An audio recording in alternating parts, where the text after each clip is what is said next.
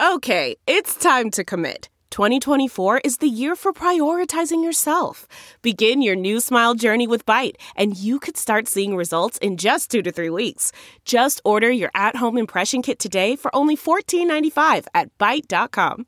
Byte Clear aligners are doctor directed and delivered to your door. Treatment costs thousands less than braces. Plus, they offer financing options, accept eligible insurance, and you can pay with your HSA FSA.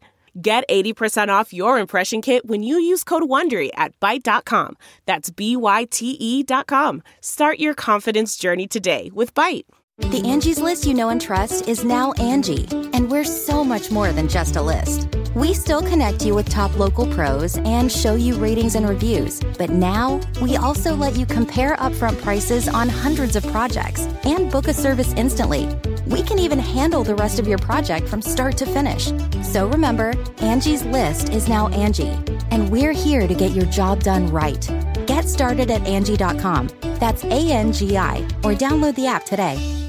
This episode is sponsored by Roofstock On Chain. Money is changing. So, where do we go from here? Through high profile interviews and thought provoking analysis, join Michael Casey and Sheila Warren for the Money Reimagined podcast as they explore the connection between finance, human culture, and our increasingly digital lives. And just a reminder Coindesk is a news source and does not provide investment advice. And now, here's Michael Casey. Hello and welcome to Money Reimagined. I'm Michael Casey. Among the many lessons learned from the FTX debacle, one should now be fairly obvious. The crypto industry needs far better risk management and compliance. And if crypto companies are going to prepare themselves better for financial risks like the ones that have been unleashed in this past month, they should also be protecting themselves from the mother of all risks, attacks by rogue states.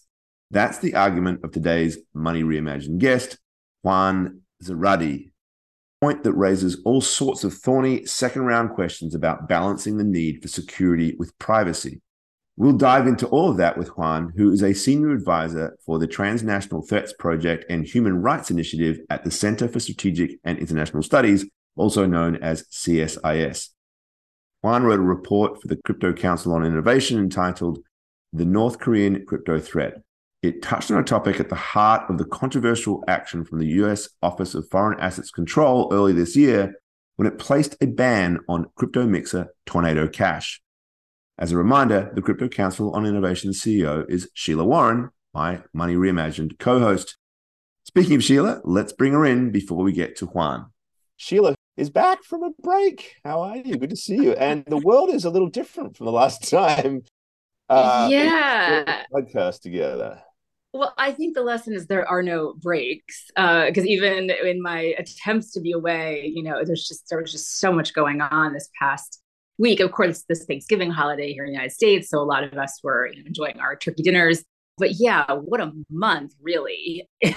Where to begin? Where to begin? Yeah, we had a really, really nice recording with Nik De and and Tracy Wang from from CoinDesk. Just a really interesting look at the interesting juxtaposition between the image of Sam Bankman Fried that prevailed for some time and the reality that had sort of just emerged in the day before we had the recording of the podcast from John J. Ray's astounding bankruptcy filing. Yeah. Uh, and then we drilled down quite nicely into like how it is that these images can can affect the way that decisions get made and how the right questions are not necessarily being asked and so forth. So lot of huge lessons for for all of us here. Well, and I think you know, I think you have to contextualize this and it, it, with with what's going on at Twitter and just the the comedy of the purchasing of the eight dollar you know blue check mark and all the the parody accounts that emerged immediately, and just the idea that the image we can present digitally. We've talked about this in so many of our NFT episodes and other episodes of this show.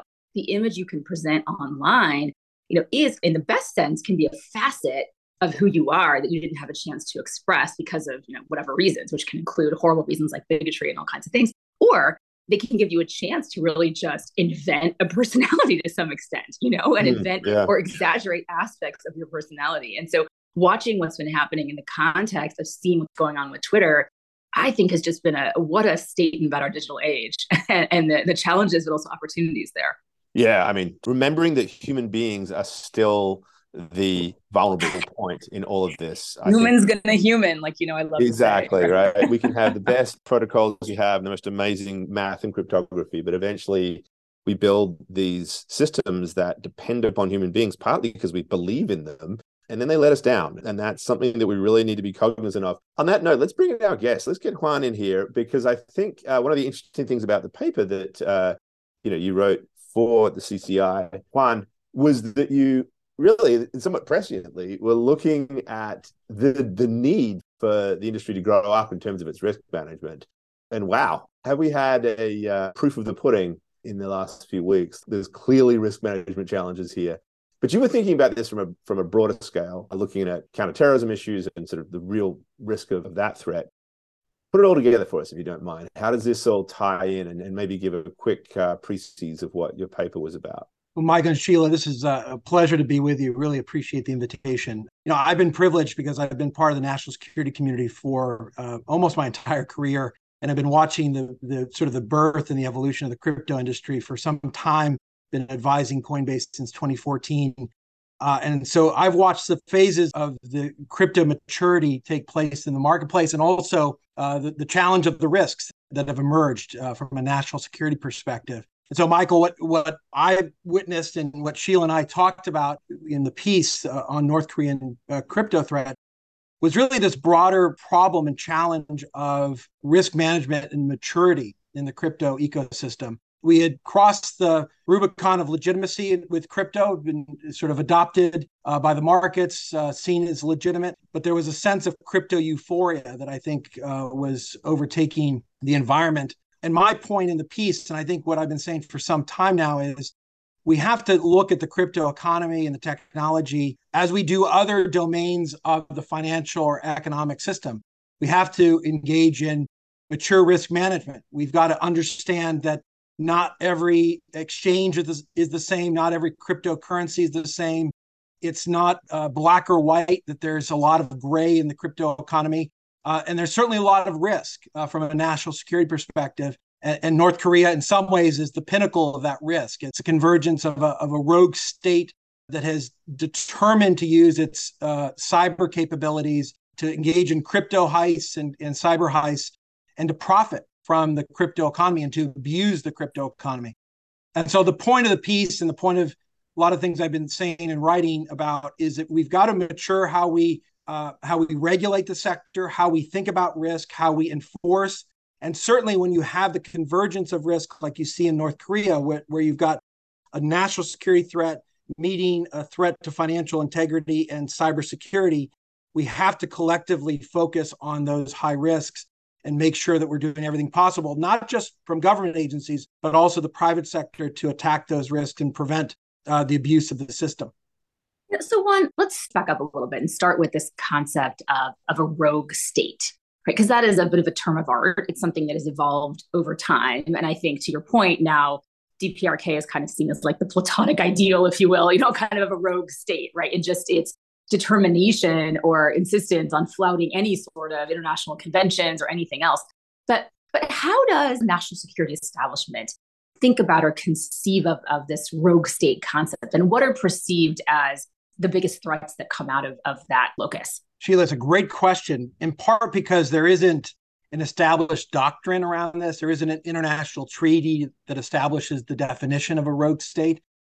But in, in essence, in at least in the US national security parlance, the way that rogue states are defined are, are those states that represent a national security threat, like in North Korea, like in Iran, that are engaged in activities that are counter to US interests they're also engaged in a range of activities that challenge international norms. And so they're in some ways scofflaws. They're, they're according to the US and often European and other partners, uh, doing things that are illegal under international law. And third, and most importantly, they're actors that are actually engaged in illicit activity. And so, from a financial and commercial perspective, you often hear about rogue states that are subject to sanctions. These are states like North Korea that are purposely engaging in things like money laundering and, and trafficking of, of all sorts of things that are engaged in, as, as we call North Korea, the sort of the mafia state. They, they, they look like criminal actors themselves. And so, you know, so the fullest definition of a rogue state is one that presents a national security risk, one that's that's evading the law or pushing the bounds of international norms, and then third, actively engaged in illicit activity. That therefore makes them subject to a whole host of countermeasures, sanctions, and other enforcement actions that uh, the U.S. certainly pushes and that the international community uh, often imposes on these states. But there isn't a clean definition. But it, in some ways, you know, if you ask a U.S. national security official what's a rogue state, you know, you'll know it when you see it, kind of thing. And so you're talking about, you know, North Korea, Iran, Venezuela. These are these are the regimes that are subject to sanctions and and, and international opprobrium. Web3 is magic. In a world where you can buy apes and punks instantly, is real estate the next step? Roofstock On Chain has pioneered the ability to buy homes instantaneously using Web3 technology while opening up new financing options with DeFi. Follow the White Rabbit. Find us at onchain.roofstock.com. That's onchain.roofstock.com. So, Juan, the international element versus the US definition is leading me down a path that I uh, I'm always interested in with the crypto space, and that is that you have this tension all the time between the policies of distinct nation states and the fact that this technology is borderless and you can just pick up and move anywhere else. And, and this has become obviously, again, quite pertinent in the FTX context. We, in fact, had the Bahamas Attorney General rather angrily defending uh, his his government's position. They've come under some attack, obviously, because of FTX's failings there under their watch and making the case that it's been very difficult to maintain a sound regulatory stance because of the inconsistency of rules around the world and the lack of any clear guidelines. I'm wondering, when it comes to that, how you think about what the US policy stance should be, not necessarily what the position should be about security and privacy, and we can talk about that later, but rather how does it go about ensuring that it almost has international support, that it is an internationally defined approach to these this counterterrorism problem, and therefore sort of relevant for the entire industry wherever it is around the world, as opposed to this sort of US imposed position, which in many, many ways creates certain problems for this space.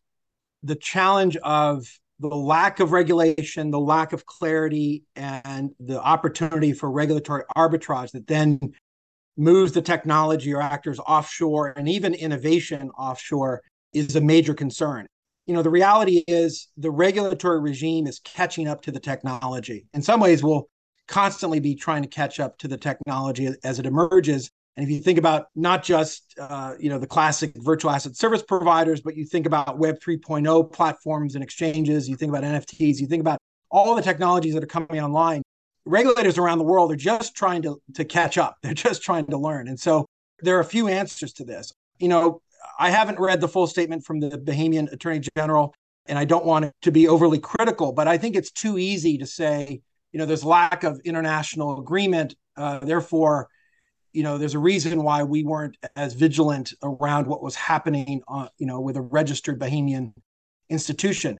Every country unto itself has a responsibility to regulate under its laws and norms institutions that will operate and to make sure that they're operating transparently legally. They're not engaged in consumer fraud. They're not engaged in other illegal behavior trafficking. So regardless of whether or not there's an international agreement or international norms every nation state that's trying to regulate the technology or those engaged in the in the use of the technology they have to figure out how to do it the us has been pretty good actually although there's a lack of general clarity in terms of market practice, lending, trading, these other things, which which is critical in the case of FTX. For purposes of anti-money laundering and sanctions, you know, the regulators in the U.S. have been pretty clear that uh, the same expectations that apply to banks and other financial institutions apply to virtual asset service providers. For example, the the registration requirement uh, as a money service business for you know the Coinbases and Circles of the world, which which do register. So I think the first answer is every country has to regulate according to its laws, and they have to do that in a way that uh, catches up to the technology. The second thing that has to happen is there has to be agreement among the major economies, the major banking centers. You've seen that with the G7, the G20, discussions with the Financial Action Task Force, trying to come to some agreement on the core principles for regulation, understanding it's still largely in formation. That explains why the FATF, for example, as it's often called, has said that the travel rule needs to apply in the crypto economy. What's the travel rule? This is one of the core principles in the anti money laundering system that says you have to know who the originator of a wire transfer or a value transfer is, and you have to know who the ultimate beneficiary is. And the information has to travel with that wire or transfer of value. Well, that's that's difficult in the crypto economy. Frankly, it's difficult in a digital payment system, put aside crypto that's growing more and more disintermediated. But these are important principles that are being espoused that everyone can then grapple with and, and, and debate, et cetera. So that's a second avenue, Michael. It's working through these channels that are already established to establish norms and principles. The third thing that's going to happen here, I think, Michael, with, with so many of the countries around the world, I think over 104 at this point, exploring central bank digital currencies, there's going to be the establishment of more centralized regimes and rules in this space that then get coordinated via the central banks and via institutions like the, the, the Bank of International Settlements. And so there are, I think, mechanisms where these regimes and regulations are, are going to continue to mature, in part because governments themselves are going to have to mature the way that they are adopting digital assets or deciding uh, to use them? You know, Juan, and there's so many directions that so many things I want to ask you as, as a follow up, but but let's start with this.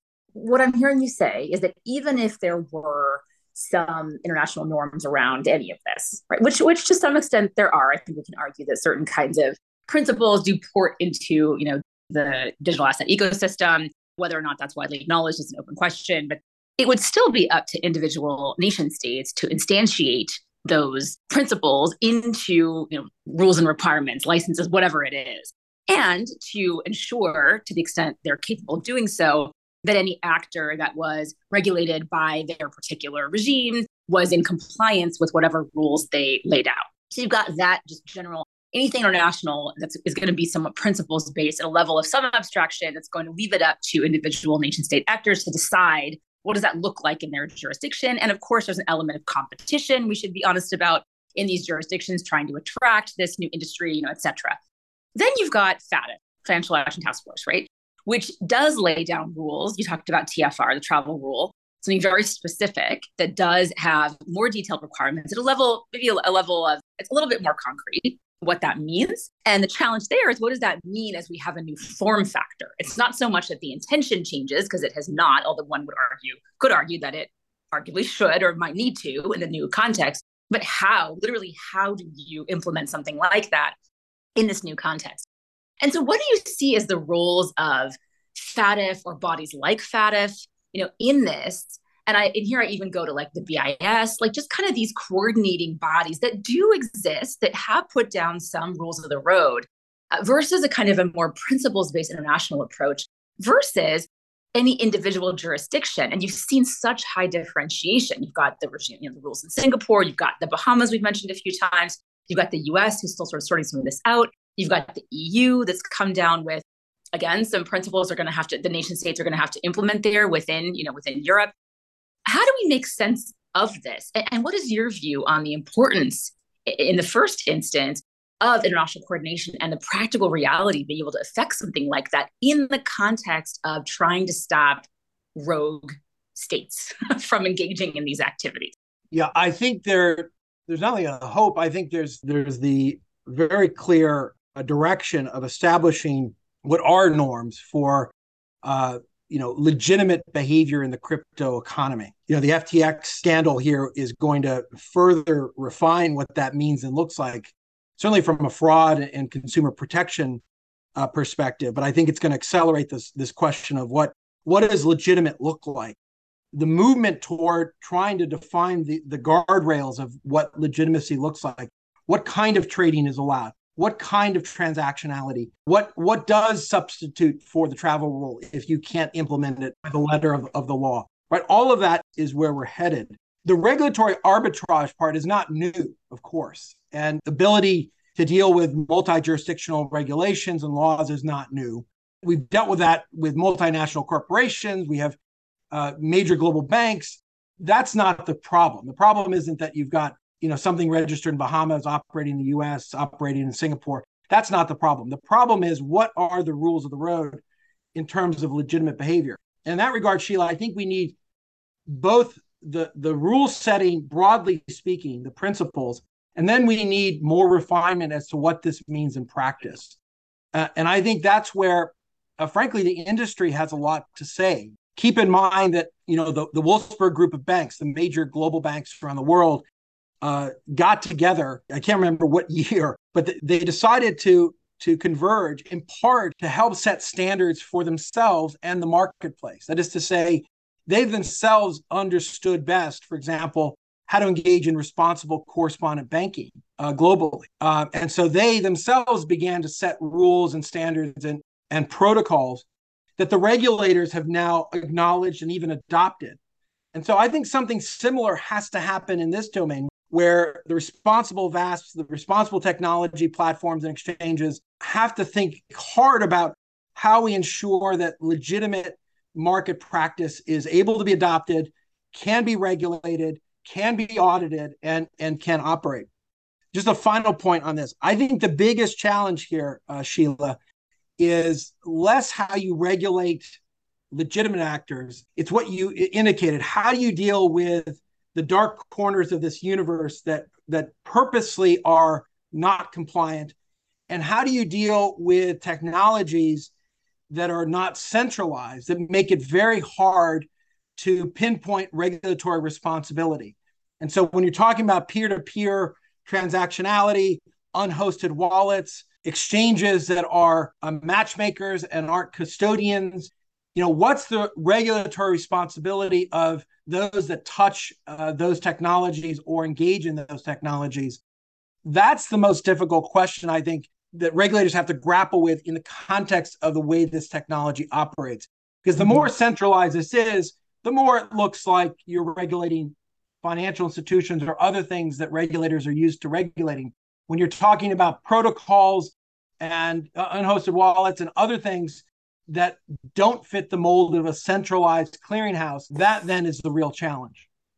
I've got kind of one last question on this part on kind of rogue states, which is uh, sanctions have been a tool used by the United States and others to try to well, I suppose the way to put it is to try to bring some of these rogue states to heel, right? And you can get, you know, we can talk about Team America World Police and the complexity around that geopolitically, but I think for the sake of our conversation, you know, one of the concerns that governments have expressed is that as things become more and more decentralized in the value transfer ecosystem, will something like a sanctions regime, which is part of what OFAC has put in the United States, you know, to kind of enforce, will that become an obsolete tool?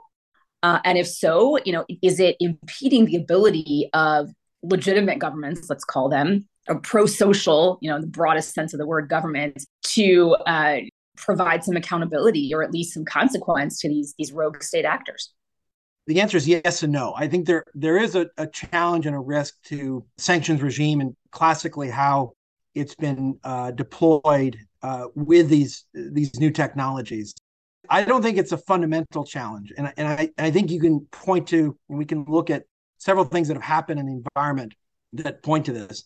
First of all, OFAC, the Office of Foreign Assets Control, which administers sanctions for the US Treasury and the US government, has clearly tried to mark where sanctions apply in the crypto ecosystem. And, and by doing so, also trying to affect international norms. Michael, to your point, you know, what OFAC and Treasury say with respect to the financial system often and, and more often than not bleeds past U.S. borders because of the way markets work. And so OFAC has has creeped further and further into the creep, crypto ecosystem to mark where there's sanctions risk and sanctions problems. This goes right to the heart of the Blender IO uh, designation, the Tornado Cash designation, which is OFAC saying, look, these are mixers, blenders technologies that are enabling sanctions evasion, and in particular, sanctions evasion for North Korea which, as we said, is a, sort of the apex of risk here. And we're then going to use our sanctions authority to mark it, to try to uh, to freeze it, cabin it, um, and, and, to to try to use uh, those authorities. So you see that OFAC is trying to move further and further into the crypto ecosystem by using the tools. Secondly, it's clear that authorities are using the mechanisms of tracking and some of the elements of transparency of the crypto ecosystem to their advantage. And so the ability by the Department of Justice, for example, to seize on two occasions over $3 billion worth of crypto, the two highest and most historic seizures in DOJ's history over the course of months, is a very clear indicator that uh, enforcement agencies and OFAC are using these tools to actually track where the bad actors are operating, where they're they're you know stashing their illicit proceeds, and where they're potentially mixing them and moving them. So that's also an interesting indicator. And the final thing I'd say is the, the sanctions are really empowered not just by the authorities of OFAC or, or the UN or, or the EU, but it's the norms that they are driving and the risk that they are identifying that makes them most powerful. That is to say, the sanctions around human trafficking, sanctions around human rights abuse, sanctions around corruption, sanctions around terrorist financing, proliferation finance. These are all things that the international community, whether or not you're subject to American jurisdiction or not, subscribe to. And it's in part why the sanctions are so global in their impact.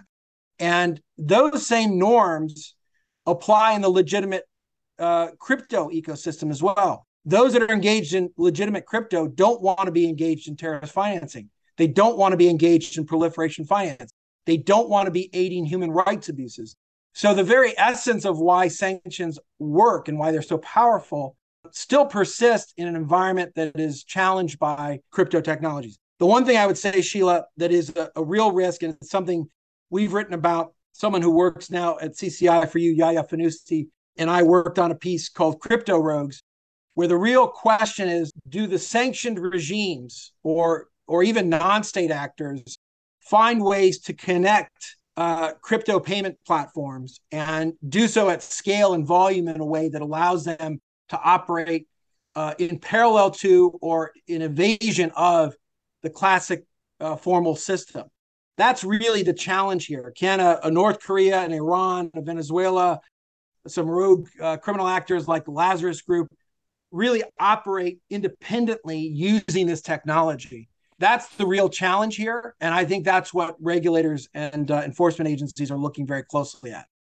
Okay, let's um let's drill down a bit further into this whole challenge because what you're getting into is I think the the heart of the tension that that exists, and it's interesting you pointed out that on the one hand the DOJ has been using the technology. It's it's arguably harder to escape and to conduct money laundering on scale unless they figure out the kind of uh, uh, exchange uh, linking that you were talking about on a blockchain environment than it is, say, through suitcases of cash uh, because of that traceability. But on the other hand, the community, I think, crypto community was was up in arms about, as I'm sure you're aware, the Tornado Cash ruling, precisely because it was a it seemed like a precedent-setting attack on software, on open source developers. And so, where do we find this happy medium? Because the argument that I think a lot of sophisticated crypto people would make, and they would agree with you that they, that they certainly don't want to have all these rogue actors and illicit uses passing through the technology, but that there are tools within the tech itself, within cryptography, zero knowledge proof, and so forth, that could in fact allow for a sophisticated mechanism allowing the privacy that is is really an integral part not just of the human rights. People obviously highlighted the fact that it was used for sending money to Ukraine for example to hide the recipients of these humanitarian organizations from Russians which seemed like a fairly positive in the US interest thing to be supporting. And so that you can find ways to achieve those ends and also the sort of financial inclusion ends, which can be also challenged by the heavy identification requirements uh, from FATF and the others and yet allow for a degree of security if you use you know things like zero knowledge proofs and other mechanisms risk weighted approaches et cetera et cetera. Where are we at with that? Because the impression from the community's perspective is that OFAC's just come in heavy handed and sort of swinging its bat around and basically said this is how we're going to do it without sort of thinking through some of these nuances. Is there scope for a more nuanced technology driven approach I think there is scope for that, Michael. And I do think in some ways this has to be industry led. I think US government agencies are going to use the tools and authorities at their command to deal with risk that they see in front of them. I think it's Pollyannish to think that regulators or authorities are going to let things happen and not do something about it, or at least try to, right? And and in the tornado cash case, I know that there's there's an uproar, and I know there's litigation and the rest. But bear in mind, and this is a point we try to make in the North Korea crypto uh, piece, you know, there was such a, a North Korea heavy component to what was happening through Tornado Cash. Almost half a billion dollars of Lazarus Group proceeds being laundered through that. In listening to OFAC officials uh, since the action was taken, they've said that nearly $2 billion of the 7 billion plus that had gone through Tornado Cash was tied to illicit activity. That's a very high percentage uh, and, and high volume of risk, right? And so, in that regard, you've got to think about what, what does that risk represent?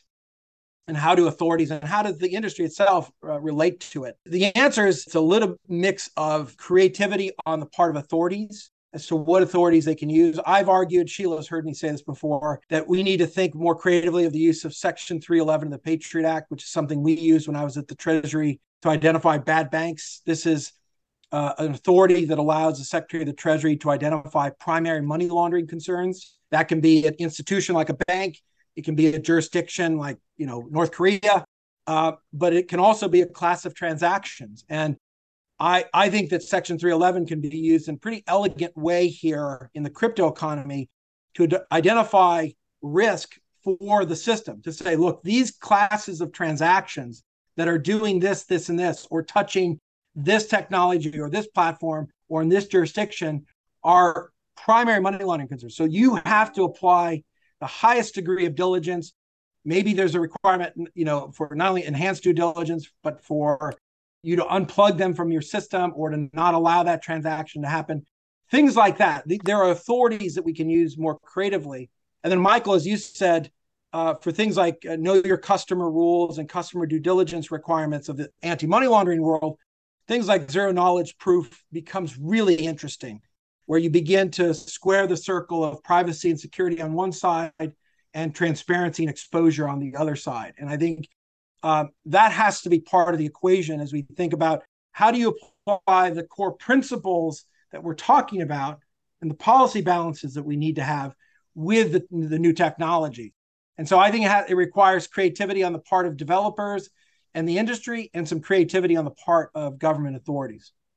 You know, Juan, I love that you brought up Wolfsberg earlier because, of course, I think there are actions that, to your point, be very, very the, the, multiplicity of legitimate actors. I'd say the vast majority of actors in this space who are uh, acting legitimately and want to continue to act in legitimate and pro-social ways.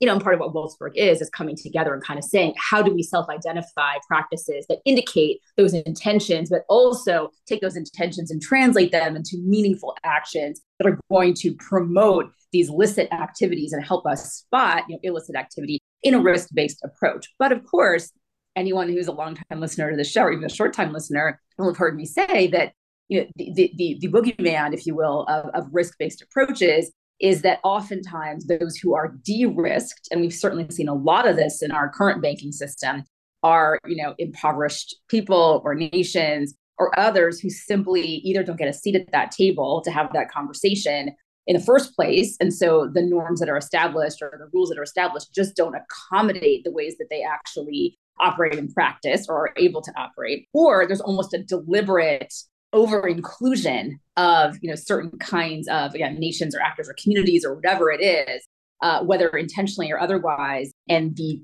de-risking kind of approach provides uh, an imprimatur of reasonability to that, which I would argue is has been highly problematic. Is one of the reasons I think so many of us are so compelled by these new systems in the first place. Whenever I, I hear risk-based approaches, yes, I think that is generally a very productive line of thinking about all of this. But I always worry about who gets caught up or swept up in, in some of that analysis, particularly when they're not at the table as part of the conversation. Yeah, Sheila, you're you're absolutely right, and I think the de-risking phenomenon is is one that's bedeviled the banking community, regulators, and those that are committed to financial inclusion uh, for a long time, and there there hasn't been an easy answer. There's There's lots of reasons for it in different parts of the world and different institutions. But at the end of the day, you're right that there there is an exclusion of parts of the, the global economy and of communities and of individuals that's harmful at the end of the day. And risk management is often used as the excuse. There are a couple of answers to that. One is risk management needs to be more precise, right? And so, mm-hmm. yeah, through our company, we advise uh, institutions around the world, and you know, we help them with their risk management, their risk assessments. And not all risk in Mexico is the same. Not all risk in Lebanon's the same. Not all risk in France is the same, right? So there has to be a much more nuanced view of risk in the first instance. Mm-hmm. Geographically, product risk, client type. That's first and foremost. Second is you know, regulators have to mean what they say in this regard. They need to help institutions and take a, a certain degree of risk with institutions around their risk management. I think that the shyness you see from institutions is a sense that there's zero tolerance uh, or a strict liability standard sort of embedded in the way they're judged. You know, if they get something wrong because they decided to uh, to bank a certain community or to have a, an operation in a certain country, they're to they're to be fined or they're to be sanctioned. Or so I think regulators have a responsibility of shaping that environment and even sharing the risk in some some cases. And the third point goes to the promise of the technology. And I think this is a real challenge for the crypto industry because the promise of financial inclusion and the ability to target assets and capital and resources to populations in need and to communities that have been uh, unbanked or that have been left on the sidelines of the global financial system you know that promise needs to come to the fore because i think that is one of the great use cases that policymakers can get behind that everyone understands and that frankly from a national security perspective uh, squares the circle. Uh, and sheila you know you you and, and michael referenced the uh, the russia ukraine use case. I remember hosting a group about five years ago of venezuelan activists ngos uh, crypto enthusiasts trying to figure out a way of getting resources to people in need in Venezuela in an environment where the currency in Venezuela was uh, worthless and, and getting uh, more and more worthless over time, where the regime wanted to control all the resources. The regime was a rogue state, to your point, Sheila, earlier. It was also corrupt, it was also subject to sanctions. And so, what do you do in an environment like that where you need to get resources in? Crypto is a really interesting answer and potential solution. The same goes for Afghanistan, where the people are in dire need of resources, but it's now a country that's run once again by a terrorist organization, the Taliban, so designated by the UN and the US. Talk about a rogue state, sort of a great example of that. How do you get resources into, you know, widows and orphans? Crypto can be a solution to that.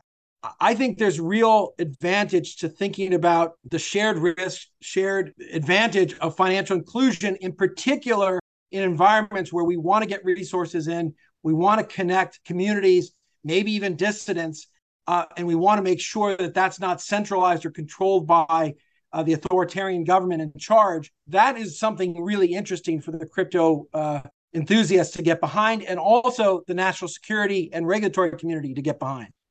Unfortunately, we're going to have to wrap up soon because now you're touching on a bunch of stuff that I really go to the heart of what we often talk about. I want to dive into here. Uh, I'll just say a couple of comments and I just want to finish up with the one last question for you. But like, I like the fact you mentioned that banks and institutions feel like there's always this sort of compliance risk, the need for clarity, which which we hear so often from the industry.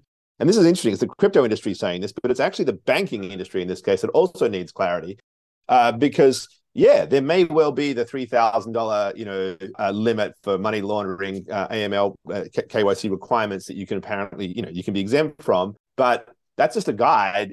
Banks will just, as we said, completely choose to de-risk certain communities because they're fearful that this could happen. So that fear is a function of uncertainty, right? So clarity is really important. And just to take this back to the Bahamas, the Bahamas is one of many small jurisdictions that made the proactive decision to sort of support a digital assets regime precisely because of the fact that they were being de-risked as a function of this lack of clarity and sort of heavier compliance requirements that, that went with it in the banking industry. So there's a need in my mind to not just give clarity to the crypto industry, but also the banking industry, actually for the purposes of their own interaction with cryptocurrencies, right? That that in itself is seen as, as a problem. So huge issues here. And I'm glad that you've gone to financial inclusion because it is, for many of us who got into this space, the reason that we're here almost. It is the thing that I think is very much a driver of the passion that many people feel for this space. And to see it constantly being constrained by, I don't know, both the rogue actors on one hand who are giving it all a bad name, and then the hardline position on the other without finding this happy medium is extremely frustrating. And yet, you mentioned CBDCs, which I think is a really, I personally think there's a very interesting opportunity for the United States here to assert itself as a supporter of some of these broad, inclusive ideas. We've got China at the moment in the midst of, you know, the greatest evidence of, of the failure of this authoritarian system. We've never seen protests like this, at least since Tiananmen Square. It's highlighting the idea that China's approach to government and therefore to technology is one that, that, that is likely to be heavily surveilled. The idea that the United States could get behind a more open system with some of the ideas you're talking about, to be clearer on what is actually tolerable and what isn't, to use technologies that can to feed all this thing through, could in fact be the greatest moment for the US to actually extend really what is soft power into the world and challenge what, what these more authoritarian positions are coming back with. Afghanistan, classic example. It was the, the lead topic in the, the book that we wrote, The Age of Cryptocurrency, writing about these Afghan girls who were uh, receiving money and being able to sort of almost buck the patriarchal system as a result of that. Shut down because the the New York BitLicense brought in and the creators of this could no longer use that vehicle, right? So there's a lot of frustration around this.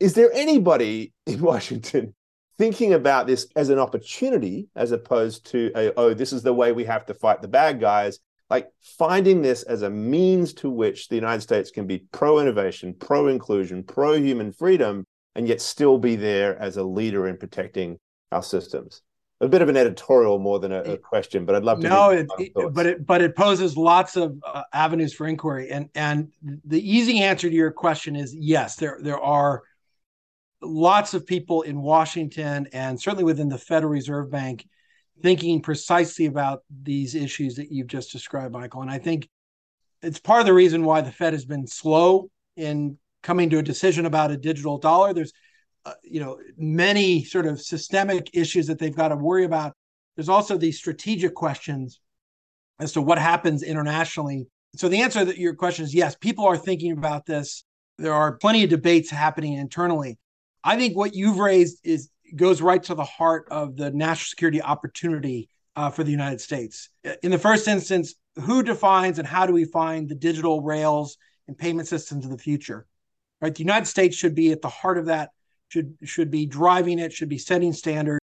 Shouldn't be China, it shouldn't be Russia, it should be the United States and other major, you know, banking centers around the world, in part to to reinforce U.S. power, but also the principles of openness and transparency that are so critical to a, a functioning economy from our perspective.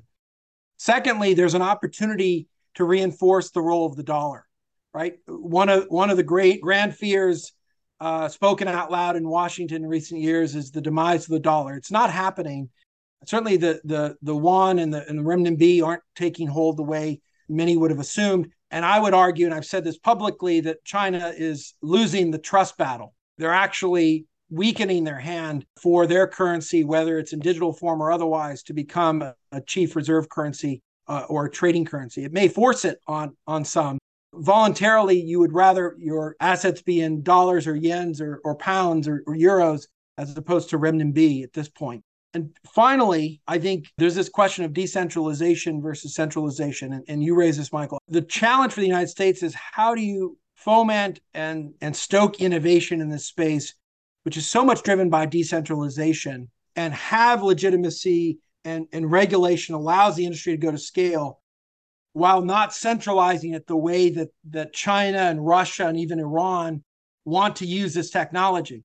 Because, like the internet, these are authoritarian regimes that want to use the technology to reinforce their power, to cloister their societies, and to exert control. That's what they want to do with these technologies. Uh, that's certainly not what the US wants to do. And in fact, the US needs to find ways of leveraging this technology to foment decentralization to allow dissidents and human rights activists and communities of interest to operate But how do you do that in a way that doesn't then allow bad actors to exploit the system? That's really the Rubik's Cube here for the US. It needs to be at the center of gravity here, but it needs to drive a more decentralized modality for what the financial system looks like in the future. This is technology that's with us, regardless of the crypto blizzard we're weathering, and the US is going to have to grapple with it. So let's grapple. I like that. The blizzard, like that's it. definitely the way it feels. yeah, yep. well, thank you so much, Juan Zarate. That was uh, a, a great illuminating journey through the multiple competing, challenging positions as we, you know, deal with all of these fast-moving changes in, in the global economy and the role that crypto and uh, you know state-led policy and sanctions uh, play in this. Really interesting stuff. Could have gone on, you know, much further. Much, much appreciated that you joined us. Thank you to you. Thank you, as always, to my co-host Sheila Warren, and thank you to everybody for listening once again to Money Reimagined. Come back again next week for another episode. Bye bye.